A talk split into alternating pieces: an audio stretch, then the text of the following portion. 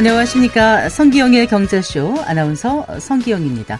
전 세계 OTT 업체들이 스포츠 중계 시장을 주목하고 있습니다. 최근 넷플릭스는 미국 프로레슬링 중계권을 그리고 티빙은 프로야구 중계권을 따냈는데요.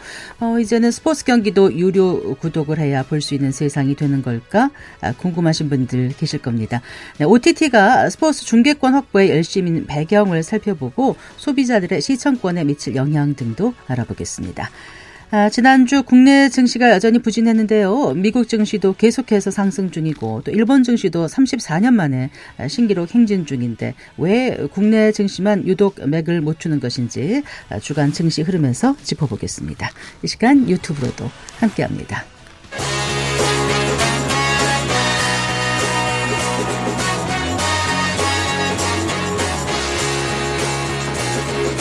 경제 시야를 넓혀드립니다.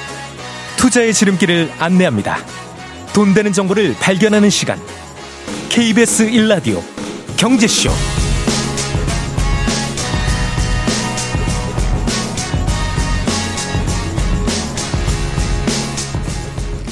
자, 먼저 오늘의 경제 뉴스부터 정리해드리겠습니다. 경제 뉴스 브리핑 손서구 경제평론가와 함께합니다. 어서 나오십시오. 네, 안녕하세요. 안녕하세요.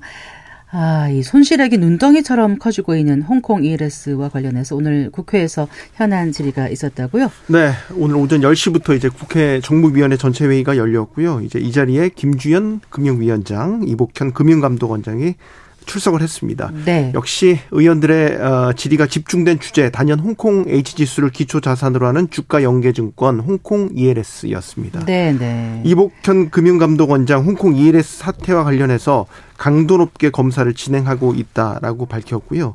어, 또 하나 해당 상품의 경우에는 어, 일단은 설명을 자세히 들어야 알 수 있는 구조를 갖고 있다 이렇게 얘기를 해서 네. 이 은행들의 불안전 판매 가능성 염두에 두고 검사를 진행하고 있다라는 것을 시사하기도 했습니다. 네. 그런데 이제 불안전 판매라고 결론이 난다면 이제 관건은 배상이 얼마나 될 것인지일 텐데요. 지금 네. 관련해서 어떤 얘기가 나왔습니까? 아직 이제 검사 결과가 나온 건 아니기 때문에 배상 기준에 대해서는 이제 심중한 입장을 밝히긴 했습니다. 어, 일단 손실 규모와 관련해서 이 원장은 아직 그 일부만 만기가 도래한 상태이기 때문에 네. 손실률이 확정이 안 됐다. 그렇기 때문에 지금 유형별로 분류를 해서 배상 기준안을 마련할 것이다. 이렇게 설명을 했고요. 네. 현안 질의 중에서 김종민 의원이 좀 강도 높은 발언을 했습니다. 그래서 이게 사실상의 불안전 판매니까 피해자들에게 배상을 제대로 해야 다음부터 이 은행 경영진들이 이런 징벌적 결과가 오는구나 이렇게 하면 안 되겠구나 하는 교훈이 생기지 않겠냐 이렇게 말을 하자 어, 김주현 금융위원장은 이에 대해서 그런 부분을 충분히 감안해서 판단을 하겠다 이렇게 말을 하기도 했습니다. 네. 홍콩 ELS 피해가 확산되자 대통령실에서도 긴급 점검 지시가 있었. 다고 하던데요. 네, 네, 한 매체에서 또 이런 소식을 전하기도 했었는데요. 어, 금융 당국의 어, 대통령실 발로 어, 이 홍콩 ELS 피해와 관련돼서 어, 정확한 사실관계를 파악해라 이런 지시가 내려졌다는 어, 보도도 있었습니다. 일단 지금 뭐 주제 보도대로 어, 손실액이 계속해서 커지고 있습니다. 어, 일단 홍콩 ELS 만기 상환 금액이 어, 지금 9,172억 원, 2월에는 다음 달에는 이제 1조 6천억 원 이렇게까지 늘어나게 되고요. 어, 3월, 4월 계속해서 규모가 늘어나서 지금 상반기 안에 ELS 만기 상환 금액만 10조 원이 넘게 아. 집중돼 있습니다. 네, 네. 지금 홍콩 H 지수를 기초 자산으로 하기 때문에 지금 H 지수가 그때 당시 많이 팔렸던 2021년 그때와 비교했을 때 절반 넘게 지금 지수가 떨어져 있기 때문에 아, 역시 손실률도 50%가 넘는 만기 손실이 예상되고 있고요. 네. 이런 추세가 이어진다면 어 지금 예상 손실은 5조 원에서 6조 원대에 달할 수 있다 이런 관측이 나오고 있습니다.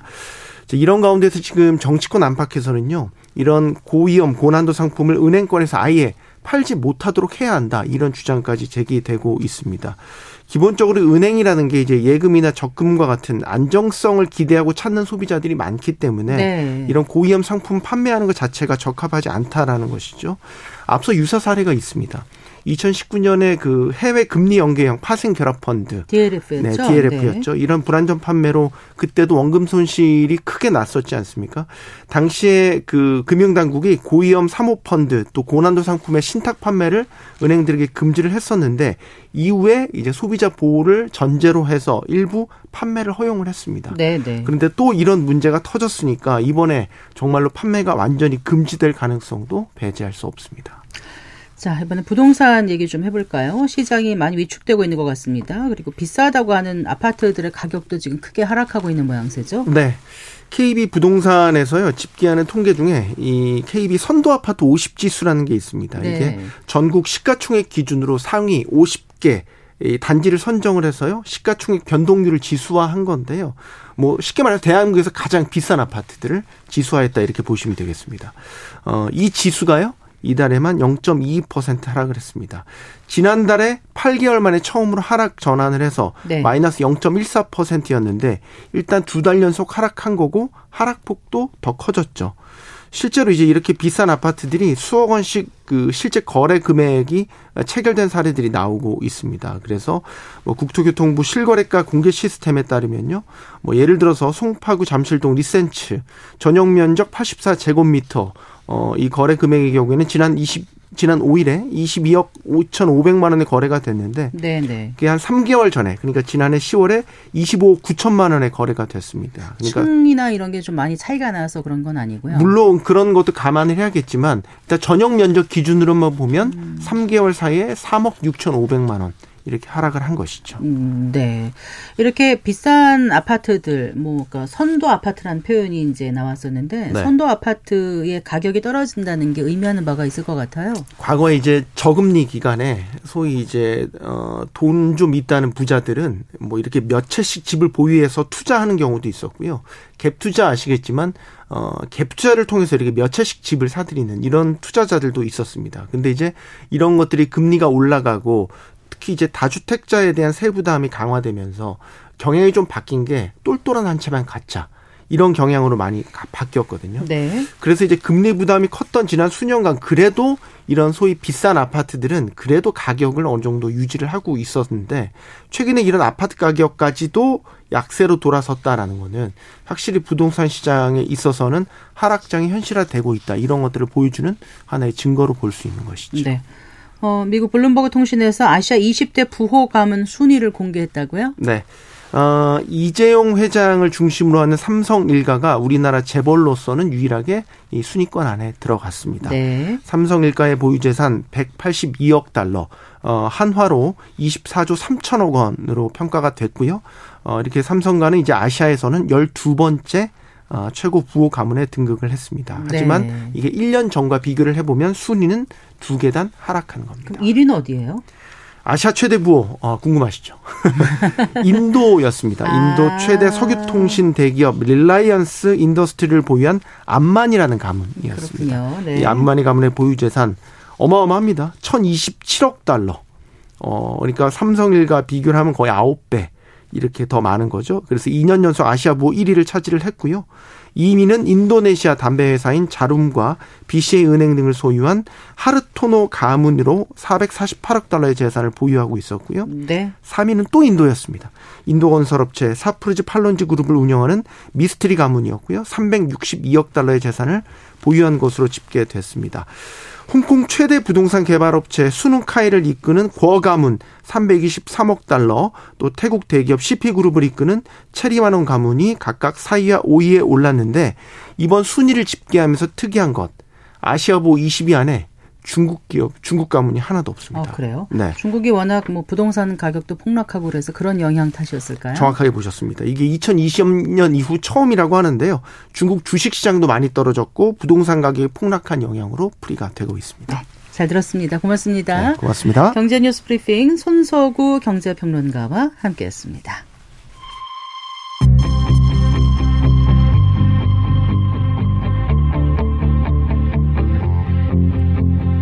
경제 전문가의 원포인트 레슨. 꼭 알아야 할 정보와 이슈를 알기 쉽게 풀어드립니다.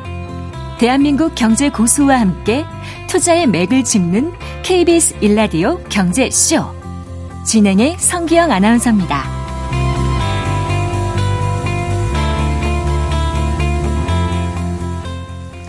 아, 최근 온라인 동영상 서비스인 OTT 업체들이 앞다퉈서 스포츠 중계권 확보에 나서고 있습니다. 아, CJ ENM OTT 티빙이 최근 프로야구 온라인 중계권 따내면서 경쟁이 더욱 치열해졌다고 하는데요. 아, 최근 콘텐츠 산업 분석서입니다. 그 스토리테크 전쟁을 출간하기도 했죠. 조선비즈의 류현정 테크놀로지 전문 기자와 함께 아, 중계권 확보에 나서고 있는 OTT 업체들의 움직임 짚어보고 또 OTT 산업 전망도 해보겠습니다. 어서 나오십시오. 안녕하세요. 네, 반갑습니다. 어, 그 프로야구 TV 중계권은 여전히 이제 방송국들이 갖고 있는 거고 이번에 티빙이 따냈다는 거는 그 온라인 중계권인 거죠? 예, 맞습니다. 보통은 TV 중계권과 온라인 중계권을 따로 판매하는데 온라인 중계권은 TV를 뺀 인터넷 모바일에서 중계할 수 있는 권리고요. 네. 지난 1월 8일이죠. 한국야구위원회 KBO가 리그 유무선 중계권 사업자 경쟁 입찰에서 티빙을 우선 협상 대상자로 선정을 했습니다. 음, 네. 그 지금 티빙의 중계권 확보로 OTT 업계가 떠들썩하던데요. 그 네. 경쟁이 얼마나 치열했던 건가요?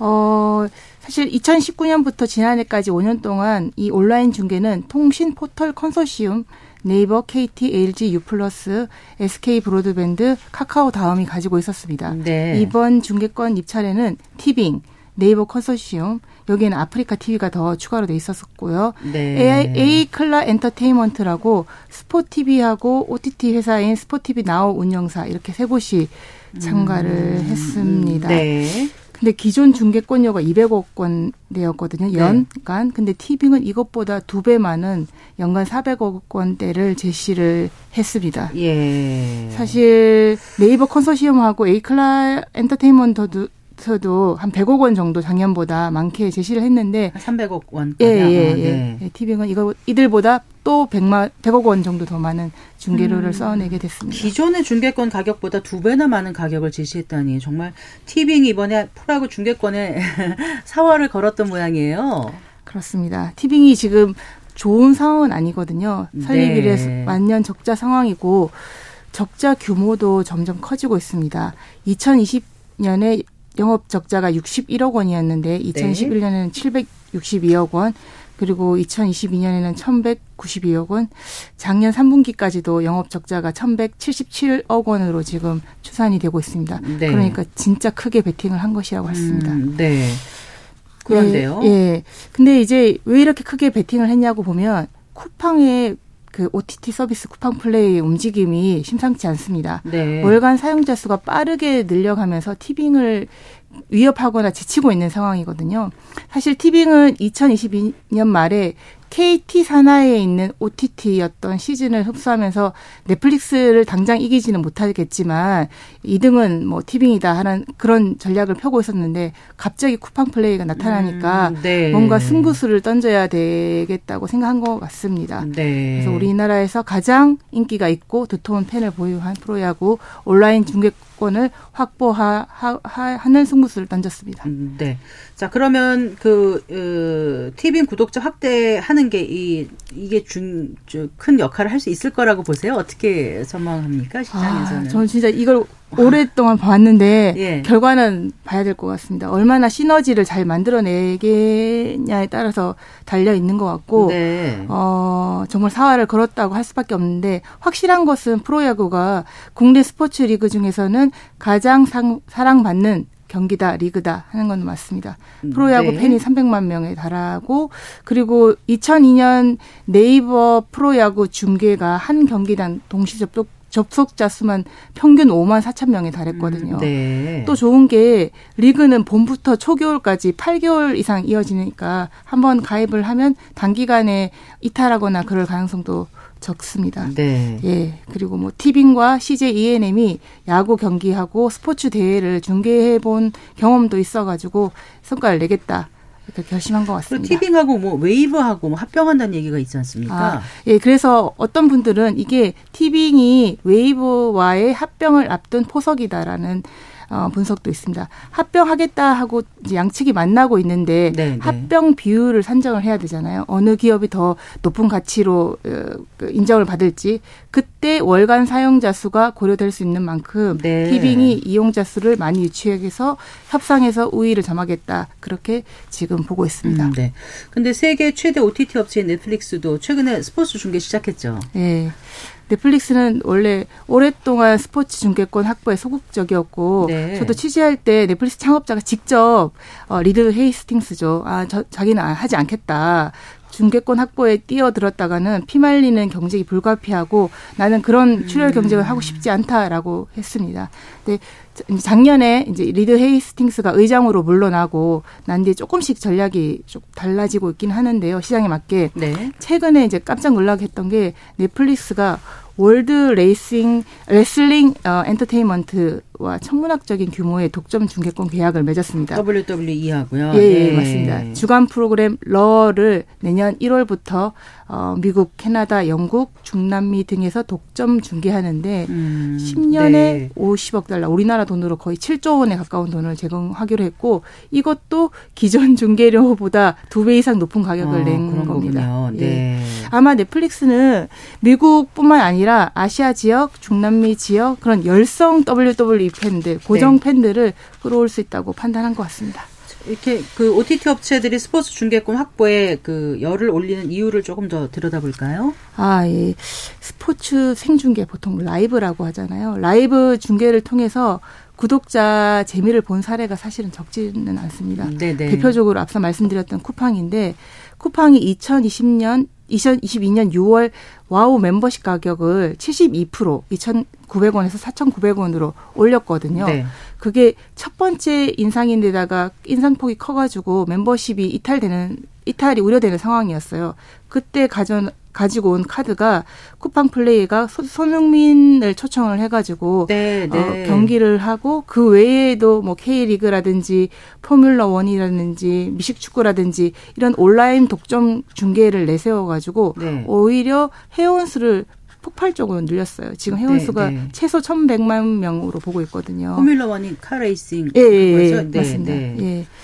그리고 더 무서운 거는 이게 뭐 한국 상황이 그런 게 아니라 미국의 애플, 아마존, 구글, 유튜브처럼 네, 현금 부자 세계 최고의 기업 가치를 자랑하는 이들도 스포츠 중계권에 주- 중계권 입찰에 적극적으로 뛰어들었습니다. 음, 네. 왜, 왜냐하면은 앞서 말씀드린 대로 라이브는 고정 팬이 있고 그리고 어 계속 그 해당 서비스에 머무르게 하는데 효과적이기 때문- 때문입니다. 네.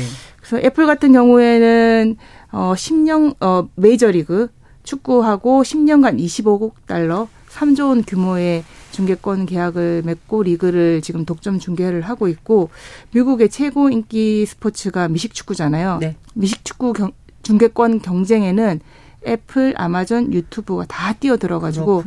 예, 목요일 독점 중계권은 아마존이 일요일 저녁 독점 중계, 중계 권은 유튜브가 가져. 아, 그래요. 예, 지금 이미 미국 미국 축구 팬들은 목요일 중계를 보기 위해서는 아마존 프라임 비디오를 접속해야 되고 일요일 정, 저녁 중계를 보기 위해서는 유튜브나 아. 유튜브 TV에 접속을 해야 다 됩니다. 유료인 거죠. 다 유료입니다. 어, 그래요. 네. 그런데 이번에 이제 그 티빙이 프로야구 중계권 확보할 수 있었던 것 은 물론 이제 그 두 배 가까운 돈을 이제 지불할 용의가 있었다는 것도 컸겠지만 쿠팡 플레이가 중계권을 포기해서라는 얘기도 있던데요. 왜 네. 포기했을까요, 네. 쿠팡은? 맞습니다. 다들 쿠팡 플레이가 다크호스가 될 거다. 그동안 워낙 스포츠 콘텐츠 투자에 공격적으로 나섰기 때문에 네, 네. 이번 중계권 경쟁에도 뛰어들 것이라는 관측이 많았는데 최종 결정은 불참이었습니다.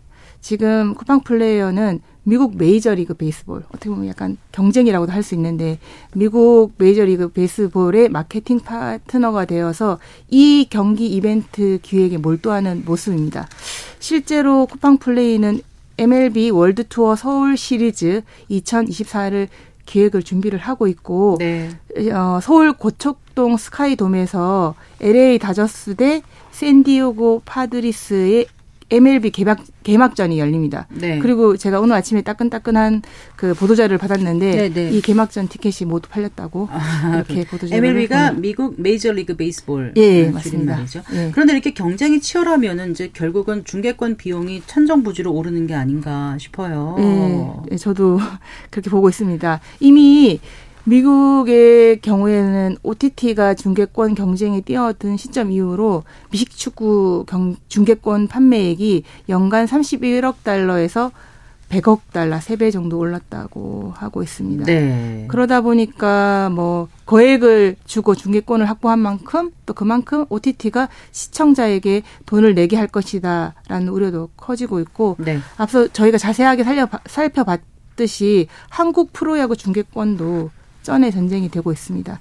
이게 원래 2014년에서 18년만 해도 온라인 중계권이 연 100억 원이 안 되었거든요. 네. 90억 원 조금 남짓한 남짓했는데 2019년부터 200억 원으로 오르고 지금은 연 400억 원대, 음. 450억 원대를 냈다는 이야기도 있으니까 그렇군요. 굉장히 많이 올라 오른 거죠. 그럼 이런 스포츠 중계권을 두고 어, 벌어지는 경쟁이 앞으로 그 OTT 산업에 어떤 영향을 미칠 거라고 보세요, 리 기자님께서는? 예, 그 저는 앞으로 그 이, 사실 OTT 플랫폼이라는 게 인터넷으로 시청하는다는 뜻이거든요. 이런 OTT 플랫폼으로 시청하는 트렌드가 더 공고해질 것 같습니다.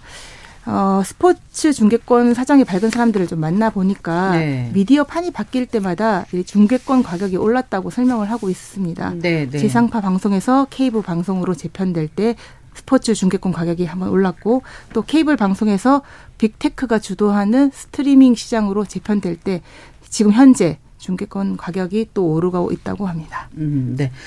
그런데 이제 티빙이 OTT 예. 채널이잖아요. 예. 그런데 콘텐츠를 이용하려면 이제 월정의 비용을 내고 가입해야 되는데 어떻습니까? 이번에 그, 그 온라인 중계권 이거는 유료화할지가 결정이 된 건가요? 어때요? 공식적인 예, 답변 나오지 않았고 아직 본 협상도 진행하지 않았으니까 지켜봐야 될 것 같습니다. 네. 근데 팬들 사이에서는 우려가 많이 나오고 있습니다. 인터넷에서 무료로 그 중계를 많이 받는데 이거 유료화 되는 것은 아니냐 우려가 많고 거부감도 있는 게 사실입니다. 그래서 야구계와 업계에서는 당장 전면 유료화는 하지 않을 거라고 예상하고 있습니다.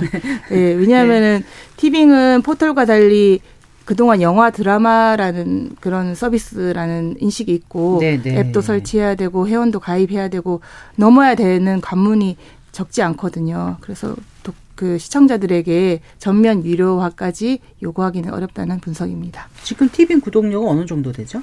9천 제일 싼 게 9,500원이고 예. 비싼 거는 17,000원. 작년 말에 20% 정도 올렸습니다. 네. 그런데 이제 아 이제 프로야구 돈 주고 봐야 되나 이런 시각도 있을 수 있어요. 예. 그러니까 갑자기 돈을 내서 내야만 볼 수 있는 스포츠가 된다라면은 이제 시청자들의 어떤 저항감 그런 네. 심리도 좀 만만치 않을 것 같아요. 예, 특히 KBO도 전면 유료화에 대해서는 부정적인 입장입니다. 네. 왜냐하면은 어, 야구 팬들의 저변이 장기적으로 사라지는 것을 원하지는 않기 때문이고요. 그리고 티빙도 경쟁이 치열하니까 네. 아 우리가 그 영상을 유튜브라든지 소셜 미디어에 어, 다시 재활용할 수 있겠다. 그러면은 프로야구 팬 저변이 넓어지지 않겠냐 그런 걸로 점수를 얻었기 때문에 어, 그 전면 유료화는 하지 않을 것 같습니다. 음. 대신에 아마 일반 화질 중계는 광고 포함 무료로 제공하고 고화질 중계는 유료로 아하. 하고 또 뭐 실시간 중계는 무료로 하고 다시 보기는 유료로 하고 아마 단계별로 촘촘히 나누어서 유료할 것 같습니다. 아까 그 티빙이 계속 만년 적자라고 표현하셨잖아요. 예. 네. 혹시 이번에 확보한 그 프로야구 중계권을 다른 곳에 되팔 가능성은 있다고 보세요? 예, 그것도 다 계산을 했을 거라고 생각합니다. 예. 예, 지난해까지 어, 중계를 해왔던 네이버 다음 포털 그 통신 3사 그다음에 이번에 콘, 컨소시엄을 이루어서 참가를 했던 아프리카 TV까지 다 어, 재판매할 가능성이 있을 것 같습니다. 그 이제 티빙이 프로야구 온라인 중계를 유료화할지 이제 여부가 지금 이제 논란이 되면서 그 보편적 시청권 에 대한 논의도 지금 수면 위로 떠오르고 있더라고요. 예, 일단 그 맞습니다. 보편적 시청권이라는 게 어떤 건지부터 잠깐 설명해 주세요. 예, 우리 그게 기자님. 법에 아예 정의가 돼 있더라고요. 국민적 관심이 매우 큰 체육 경기 대회나 주요 행사를 네. 일반 국민이 시청할 수 있는 권리. 네. 그게 방송법 2조 25항에 정의가 돼 있고 같은 법 76조에는 공정하고 합리적인 가격을 차별 없이 제공해야 된다 이렇게 명시되고 있습니다. 근데 조금 헷갈리는 게 네. 모호한 게 보편적 시청권 개념이 적용되는 국민적 관심이 매우 큰 경기를 명시는 하진 않았습니다. 그때도 뭐 올림픽, 월드컵 이런 건 당연한 거 아닌가요? 예, 그래서 그런 거는 네. 어, 스트리밍 업체가 큰 돈을 주고 중개권을 가지고 왔다고 하더라도 네. 재판매권을 유연하게 해야 된다라는 중개 그 의견이 나오고 있습니다. 네.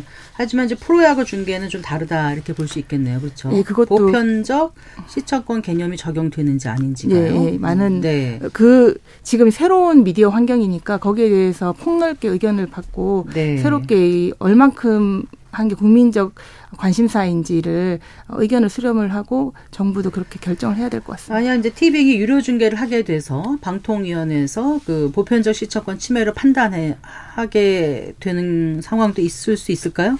아, 그, 지금 여론에서는, 어, 국민적 관심이 높은 스포츠 이벤트가 무엇인가에 대해서 다양한 의견을 청취해달라고 얘기를 하고 있기 때문에, 네. 현재 저- 명확하게 법상으로 하면은 그 해당은 되지는 않거든요. 왜냐하면은 이 법은 방, 지상파 방송이라든지 네. 라디오 뭐 이- 이쪽을 중심으로 만들어진 법이기 때문에 그러니까 TV와 라디오 같은 어떤 예. 그런 전파를 기반으로 한 네, 거에 네. 기반을 두고 있기 때문에 하지만 지금 OTT는 예. 인터넷 기반인 거잖아요. 예, 인터넷 완전히 그러니까 다른 거죠 예, 개념이. 예, 그래서 법도 폭넓게 적용해야 될 수가 있어서 어 지금 아마 정부 산하 기관에서 굉장히 연구를 많이 하고 있고 2022년에 관련 어, 연구소도 나, 나, 나온 것으로 알고 있습니다.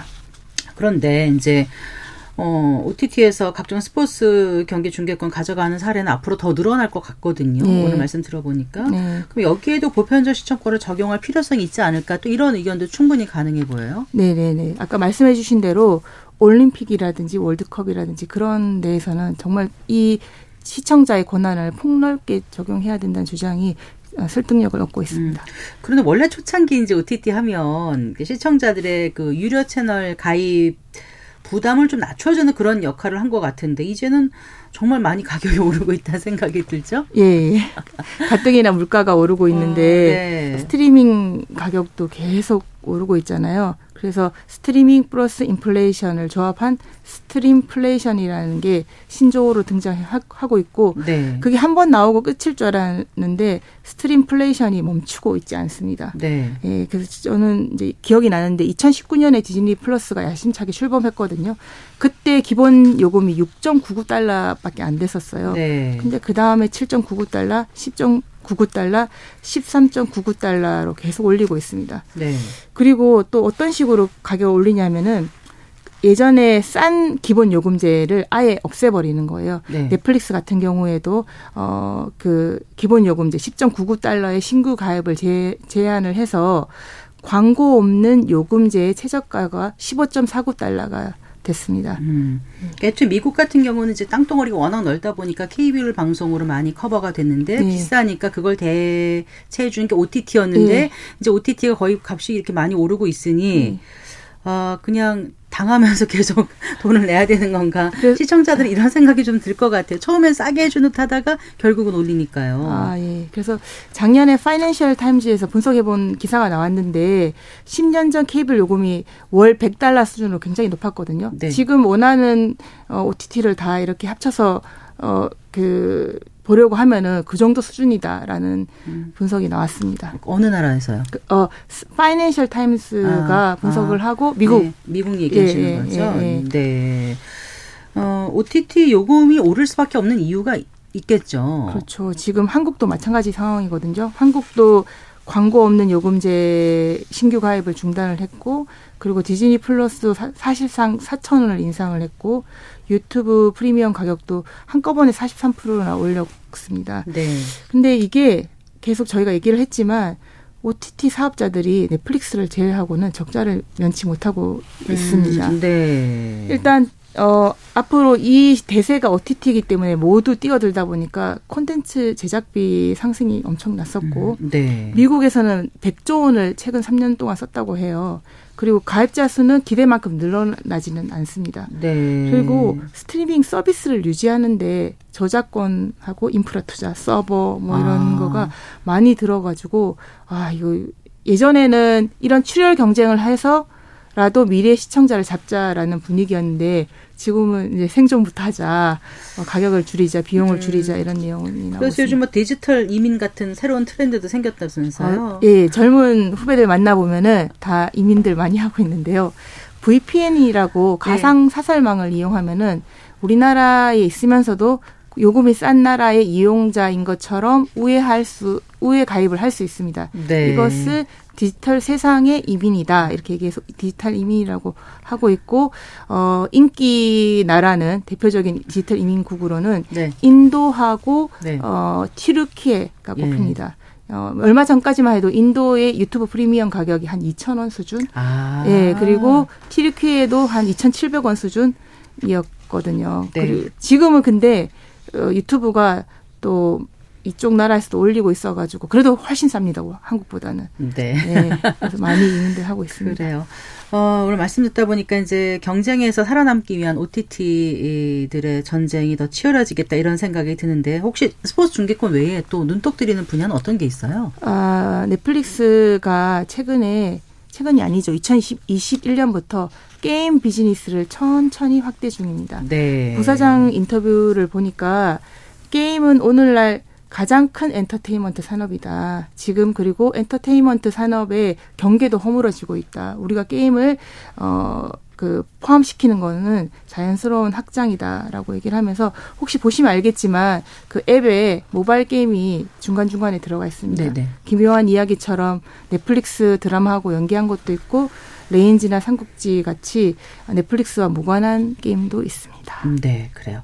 올해 그럼 어떤 그 주목할 만한 OTT 산업 소식 이 아, 있을까요? 예, 아, 저는 지난 3년이 코로나와 함께 정말 뜨거웠던 스트리밍 전, 전쟁의 기간이었다고 생각을 하는데 네. 일단 넷플릭스의 승리로 끝나면서 실리콘밸리 모델이 승리했다. 일단은 네. 그렇게 하면서 이제 할리우드 모델들이 어, 새로운 방법을 찾고 있는데요. 단기적으로는 우리가 모두 다 아는 할리우드 역사를 상징한 두 기업 파라마운트하고 워너브라더스 예, 예. 예, 합병 이야기가 나오고 있습니다. 네. 그래서 지난해 말 두 회사의 CEO가 만나서 합병 가능성에 대해서 논의를 했다고 합니다. 네. 한번 그 결과를 지켜보면 좋을 것 같습니다. 음, 네.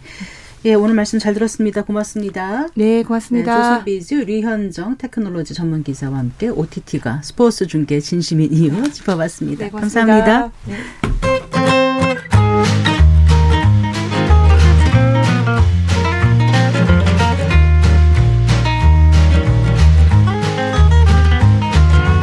경제 맛집 투자 핫플. 지금은 돈 벌기 딱 좋은 시간. KBS 일라디오 경제쇼.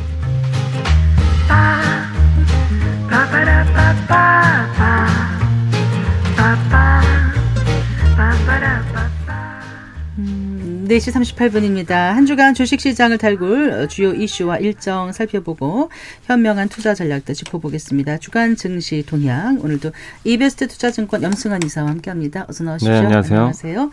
책 출간하셨어요. 네. 제목이 아, 확 와닿던데요. 네. 주린이가 가장 알고 싶은 최다 질문 탑 77. 77. 네. 네. 이게 이 두 번째잖아요. 예, 두 번째 제가 이제 3년 전에 이제 첫 번째 책을 썼고 네. 그 이후로 이제 딱 3년 만에 또 2편이 나오게 됐는데 네. 1편은 굉장히 좀 이제 아주 기초적인 거 위주로 썼는데요. 이번에는 조금 이제 실제 만약에 투자하실 때 좀 필요할 만한 내용들을 좀 사례랑 같이 곁들여 가지고 좀 많이 적어 봤습니다. 네, 주린이가 가장 알고 네. 싶은 최다 질문 top 77. 77. 네. 네, 그래요.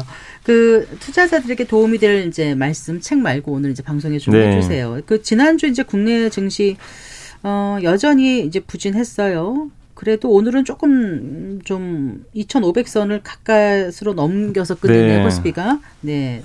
근데 오늘 주말보다 한 네. 22포인트 정도 올랐고요. 네. 근데 오늘은 아마 이제 주식시장 보신 분들이 좀 이상하다고 많이 느끼셨을 것 같아요. 왜냐하면 오늘 물론 이제 2,500을 넘었는데 코스피는 많이 올랐는데요. 네. 그 코스닥은 급락을 했거든요. 반대로. 그러니까요. 그 이유가 뭐냐면 지난 그러니까 그 2주 전이었던 것 같아요. 그 금융위원장이 그 기업 value up 프로그램이라는 얘기를 좀 꺼냈어요. 뭐냐면 이제 일본을 좀 따라해서 네. 일본이 이제 기업들 PBR 한 배 이하인 기업들 같은 경우 네. 그거 어떻게 주가 올릴 방안 좀 마련해 와라. 네. 작년에 이거 발표해 가지고 실제 일본 주식 시장이 좋았거든요. 네, 우리도 하겠다고 네, 했잖아요. 했는데 그게 오늘 이제 갑자기 이제 그 좀 더 화제가 되면서 2월 달에 기업 value 프로그램에 대해서 이제 좀 명확하게 구체적인 계획을 발표한다 그랬거든요. 네, 네. 근데 그러다 보니까 오늘 되게 좀 특이했던 게 PBR 한 배 이하인 기업들 있잖아요. 네. 이 기업들 주가가 급등을 해버렸습니다. 아, 그랬어요? 오늘 아. 보면 이마트, 뭐 SK, 현대제철 아. 같은 기업들이 제 굉장히 좀 안 봤는데 그랬군요. 네, 그래서 뭐 급등을 했고 이제 코스피엔 좀 그런 기업들이 많다 보니까 근데 반대로 PBR이 또 높은 기업들 있잖아요. 네. 비싸다고 하는 좀 그 기업들은 다 급락을 한 거예요. 거의 대부분이. 아. 그러니까 이제 좀 너무 좀 비싸 비싼 기업들은 오히려 빠지고 싼 기업들은 이제 value 프로그램으로 아 이거 주가 오르는 거 아닐까 이 기대감으로 기대감. 그러니까 오늘은 저도 시장 보면서 이게 이게 좀 정상적인 시장인가 좀 이게 좀 약간 좀 의아하긴 했거든요. 너무 이게 아. 극명하게 갈리니까 그러니까 외부에 뭔가 이슈가 있었던 건 아니고 유독 좀 싼 기업들은 급등하고 비싸게 느껴지는 기업들은 좀 급락. 저만 그렇게 아마 느끼진 않았을 것 같습니다. 그래서 네. 오늘 시장은 좀 그런 이제 그 PBR 관련된 이슈로 좀 등락이 좀 심했다. 근데 어쨌든 이제 코스피는 2,500까지는 좀 힘겹게 일단 반등을 하긴 했습니다. 네. 어, 어, 근데 이제 그 우리가 이렇게 맥을 못 추고 있죠. 음, 맥은 못 쳤죠, 사실. 1월부터 미국은 좀 많이 올랐는데 한국 증시는 연초 이후로 지금 그때가 2,600을 좀 넘었었거든요. 근데 지금 2,500이니까 아직까지는 연초 대비 좀 많이 났습니다. 네. 어, 미국 증시는 계속 상승 중인가요? 네, 미국 증시는 지금 꾸준하게 좀 오르고 있고요. 이제 지난 금요일 날 나스닥이 조금 빠지긴 했지만 S&P 500이나 뭐 다우지수 여전히 좋았고 사상 최고치를 계속해서 좀 경신하는 모습인데 지난주에 이제 금요일 날 발표된 물가가 또 안정화된 상태로 또 그렇더라고요. 나와줬고 네. 거기에 물론 이제 반도체 기업들은 인텔이 좀 실적이 안 좋게 나왔습니다. 그래서 인텔이 주가가 그날 11% 급락을 하면서 반도체는 좀 쉬어가는 모습이 나왔지만 반면에 이제 뭐 아마존이라든가 또 알파벳, 메타 같은 또 big tech 회사들의 주가는 네. 여전히 좀 견조했고 또 바이오 기업들 헬스케어 네. 또 요즘에 유가가 좀 계속 조금씩 오르고 있어요. 그래서 에너지 관련주들 좀 강세 보이면서 지금 WTI가 어느 정도까지? 지금 아마 78달러까지 어, 어, 제법 올라왔네요. 예, 그게 아마 68달러까지 떨어졌다가 어. 그러니까 매일 조금씩 조금씩 이제 올라가는데 아마 이제 중독 리스크도 좀 있고요. 네. 거기에 이제 요즘에 미국 경기가 또 생각보다 좋다 보니까 수요 수요 확대 기대감으로 좀 음, 그렇군요. 에너지 가격도 오르는 것 같습니다. 네. 일본 증시 아, 신기록 행진 중이라면서요? 네, 일본 증시가 올해 전 세계에서 가장 강한 시장 중에 하나인데 이제 이유는 아시겠지만 아까 설명드린 대로 이제 좀 주가 낮은 기업들 저좀 PBR. 예. 네. 요거 좀 올리는 방안 마련해라. 그랬더니 실제 이제 일본 기업들이 자사주 매입을 좀 많이 한다고 합니다. 그래서 좀 올라갔고. 근데 사실 이제 올해 증시 연초 이후로 보면 한국하고 좀 부진한 나라가 중국인데 네. 일본과 인도가 유독 좀 좋거든요. 근데 이 두 나라의 이제 공통점은 일단 이제 그 중국을 좀 약간 대체하는 분위기가 좀 있는 것 같아요. 특히 이제 인도 같은 경우는 중국의 공급망이 좀 미국과 이제 좀 약간 이렇게 사이가 안 좋아지면서 네. 애플 공장도 인도로 좀 옮기려고 하잖아요. 네. 그러다 보니까 이제 인도가 좀 수혜받는 부분이 있는데 실제 중국 증시가 그 MSCI라고요. 전 세계 이제 지수가 있는데 여기서 신흥국 지수가 따로 있거든요. 네. 근데 여기서 원래 차지하는 비중이 35%였어요. 21년도에.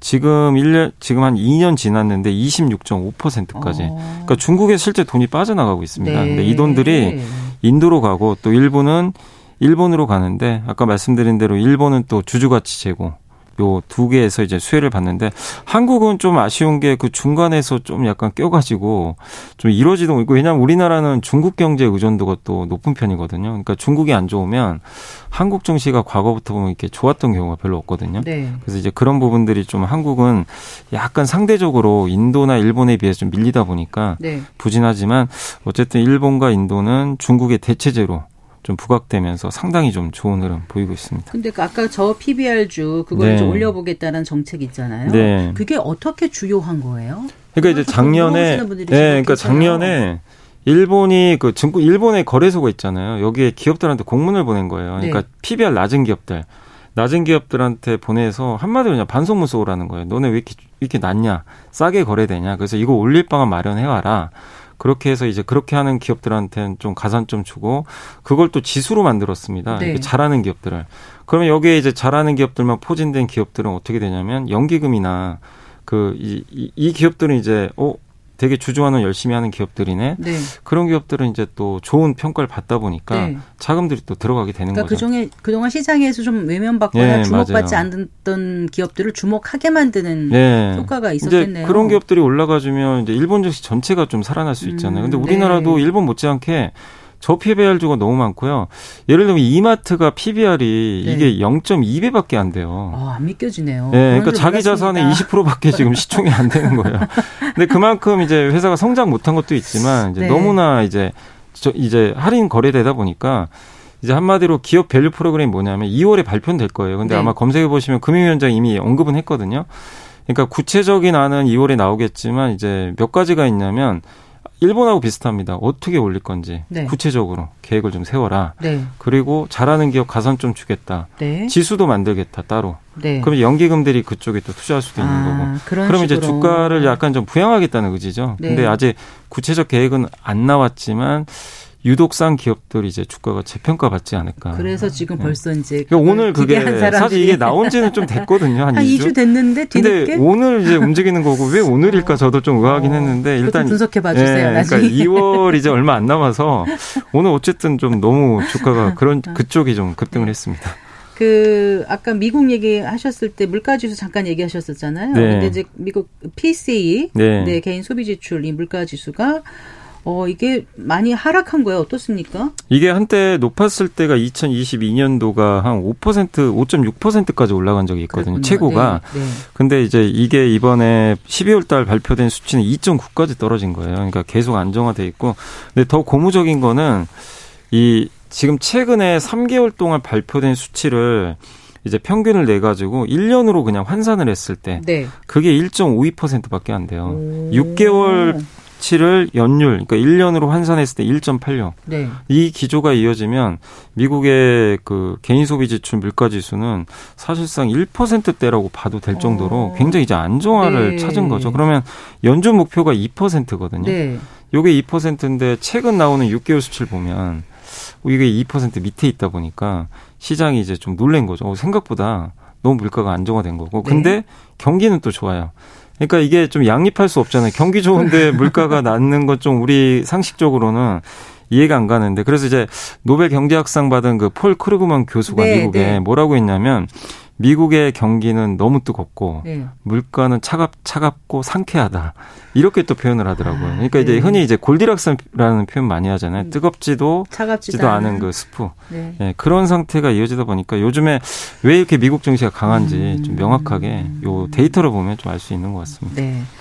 자, 그리고 지난 주에 그 주말이었잖아요. 그 챗GPT 개발사인 오픈 AI 네. CEO 샘 올트먼이 이제 방한을 했어요. 그래서 그 삼성전자하고 SK 하이닉스 경영진 만날 네. 거라고 했는데 어떤 얘기가 오가는지 사실 궁금합니다. 내용은 전혀 공개가 안 됩니다. 그래서 뭐 제 저도 당연히 모르 기자분들도 모르시는데 일단 나오는 건 추측을 하는 거죠. 왜냐하면 삼성과 SK를 이제 방문을 한 거는 반도체잖아요. 결국에. 그렇죠. 그러니까 샘 알트만도 지금 GPU 이제 그 자기네가 이제 AI를 생성형 AI를 하려면 운영을 하기 위해선 수많은 서버 거기에 GPU라는 이제 그 반도체가 필요한데 이거 거의 엔비디아가 독점하거든요. 그러니까요. 근데 엔비디아가 너무 비싸요. 그 H100이란 반도체나 개당 한 4천만 원 정도 한다고 하니까 네.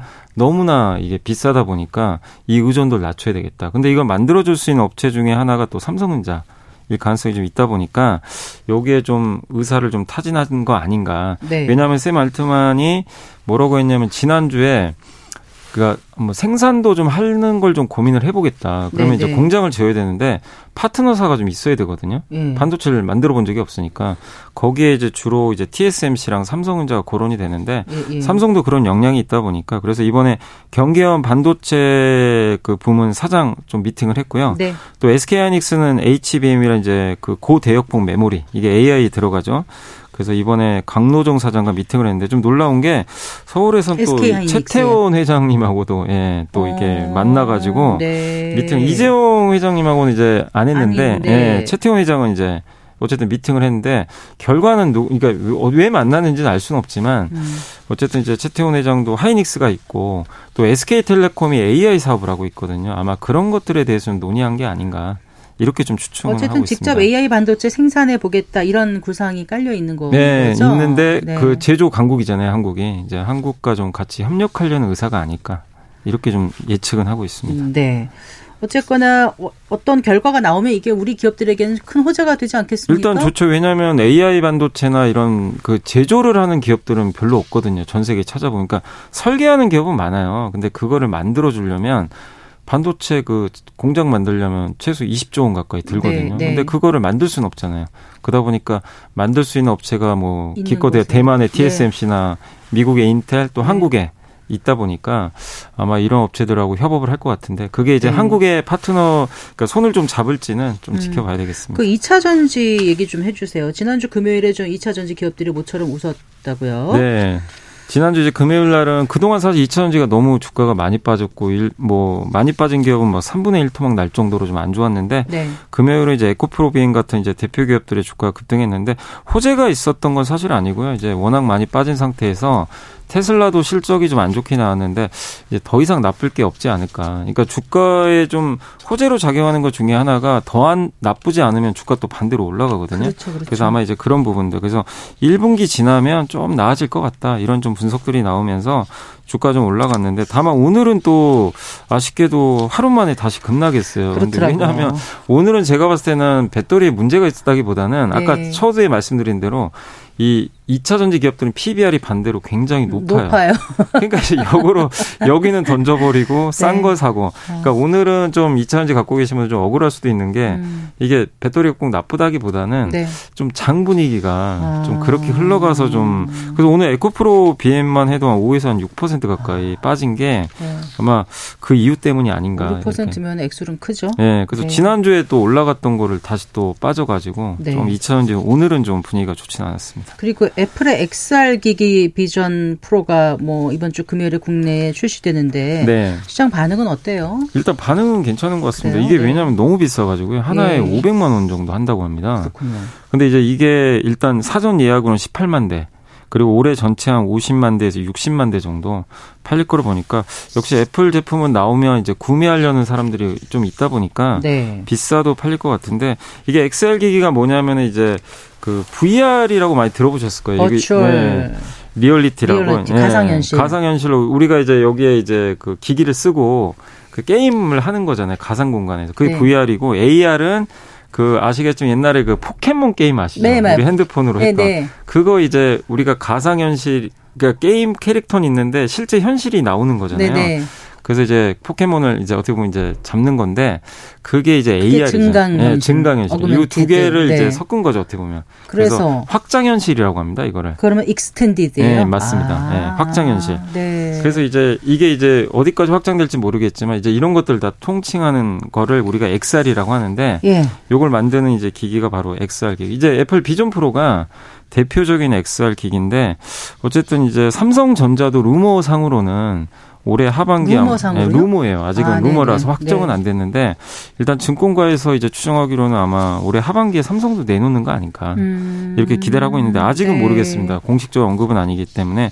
네, 어쨌든 애플의 비전 프로가 나오게 되면서 이 XR 기기 시장이 이제 본격적으로 좀 커지지 않을까 이렇게 좀 기대를 하고 있는 것 같습니다. 그러니까 게임 산업에 좀 관심을 가져도 괜찮겠다는 네. 말씀으로 해석해도 그리고 요즘에 될까요? 이제 네. 나온 게임 중에 게임들은 VR 기, VR을 지지 그러니까 공, 지원 안 하는 게임들이 많은데 이 UEVR이라는 이제 하나의 그 프로그램이 나왔대요. 네, 네. 근데 이거를 이용하면 예, 그 기존 게임을 VR 게임으로 바꿔준다고 합니다. 음. 그럼 굉장히 또 효용성이 있겠죠. 그래서 아마 VR 게임 시장도 이런 프로그램 때문에 좀 네. 커지지 않을까 기대를 하고 있습니다. 자, 이번 주에 올해 첫 FOMC 회의도 열리고 네 하잖아요. 어떤 일정들 챙겨보면 도움될까요? 아, 이번 주는 이제 실적 이슈가 좀 많아서 이제 네, 당장 네. 내일 마이크로소프트, 알파벳, AMD가 실적 아, 발표가 그러네요. 있고 네. GM 이제 자동차 회사 있고 수요일은 삼성전자가 이제 그러네요. 확정 실적이 있고 그날은 근데 이제 미국에서 FOMC가 열려서 금리 결정하고요. 네. 2월 1일은 애플, 아마존, 메타가 또 실적 발표를 하니까 네, 좀 실적들 참고하시면 좋을 것 같습니다. 들었습니다. 고맙습니다. 네, 감사합니다. 네, 이베스트 투자증권의 염승환 이사와 함께했습니다. 마칠 시간이네요. 성기영의 경제쇼 오늘 순서 여기까지입니다. 저는 아나운서 성기영이었습니다. 고맙습니다.